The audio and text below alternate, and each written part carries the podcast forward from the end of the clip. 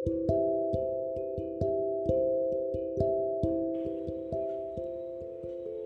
నేస్తాలు. నారదుడు చెప్పిన ప్రకారం పార్వతి తన చెలికత్తెలను వెంటబెట్టుకుని శృంగతీర్థానికి వెళ్ళి పంచాక్షరి మహామంత్రం జపిస్తూ తీవ్రమైన తపస్సు చేయసాగింది. ఆమె ఒక్క ఆకు కూడా తినకుండా తపస్సు చేస్తూ ఉండటం చూసి అక్కడి మునులు ఆమెని అపర్ణ అని పిలవటం ఆరంభించారు. ఒకనాడు మేనకా హిమవంతులు తమ కుమార్తెను చూడటానికి వెళ్ళి ఆమె బక్క చిక్కిపోయి ఉండటం చూసి భయపడి అమ్మ ఆహారం కూడా మాని ఎందుకు ఈ ఘోర తపస్సు చేస్తున్నావు? మన్మధుణ్ణి మసి చేసిన శివుడు నీ పట్ల అనుగ్రహిస్తాడా? అతను విరాగి దయాహీనుడు ముక్కోపీను అందని పండుకు ఎందుకు ఆశిస్తున్నావు? ఇంటికి వచ్చే అన్నారు. పార్వతి ఈ మాటలు విని మీరు మొదట నాతో ఏమన్నారు?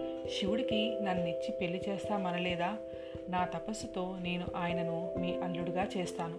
నా కోసం ఏమాత్రం దిగులు పడక మీరు ఇంటికి వెళ్ళి సుఖంగా ఉండండి అని తన తల్లిదండ్రులతో అన్నది. ఈలోపుగా శివుడు పార్వతిని ఎలా పెళ్ళాడటమా అని మదన పడిపోతున్నాడు. ఇప్పుడు బ్రహ్మ విష్ణు దేవేంద్రాదులు శివుడి వద్దకు వచ్చి అతని వల్ల మర్యాదలు పొంది మహేశ్వర నువ్వు పార్వతిని పెళ్ళాడి లోకాలకు మేలు చేయవెందుకు?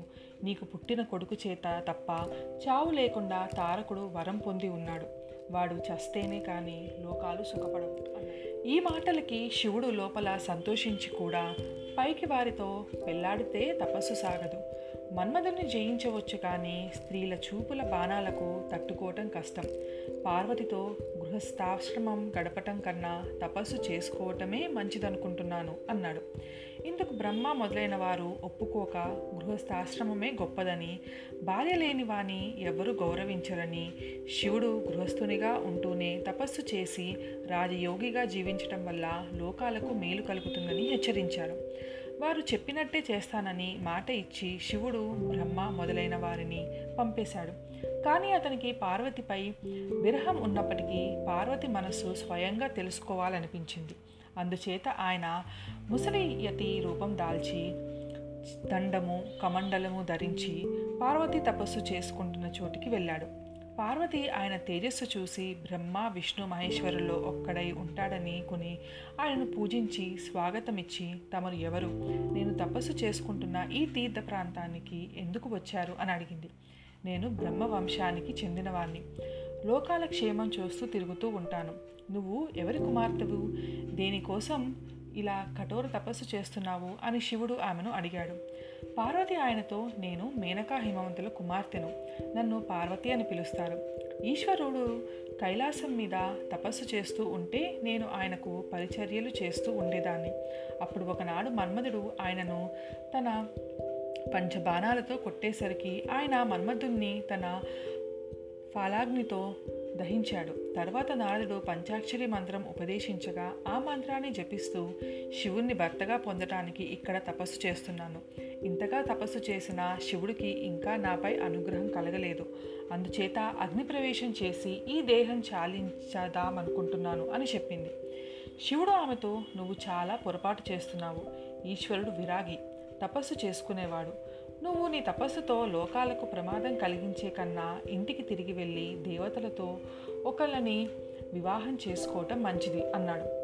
ఇక మీరు వెళ్ళవచ్చు. నేను నా అభిప్రాయం మార్చుకోను అన్నది పార్వతి చిరాకుపడి. అలాగే వెళ్తాను కానీ వెళ్ళే ముందు నీకు కొంత హితం చెప్పాలి. శివుడు దరిద్రుడు పట్టుబట్టలు కట్టడు చర్మాలు ధరిస్తాడు. ఎక్కి తిరగటానికి ఎద్దు తప్ప మంచి వాహనం లేదు. దయ్యాలను భూతాలను వెంట వేసుకుని తిరుగుతాడు. ఒంటికి గంధం పూసుకోడు బూడిద పూసుకుంటాడు. అతన్ని పెళ్ళాడి ఏం సుఖపడతావు? అన్నాడు శివుడు.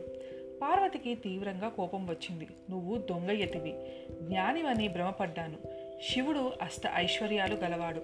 శివదూషణ చేసిన వారు ఏడు జన్మల పాటు దరిద్రం అనుభవిస్తారు అని తన పరిచారికలను పిలిచి ఈ యతిని అవతలికి గెంటేయండి అన్నది. శివుడు నవ్వి పార్వతి నేను శివుణ్ణి. నీ మనసు తెలుసుకుందామని యతివేషంలో వచ్చాను. నీ ఎడబాటుతో చాలా బాధపడుతున్నాను.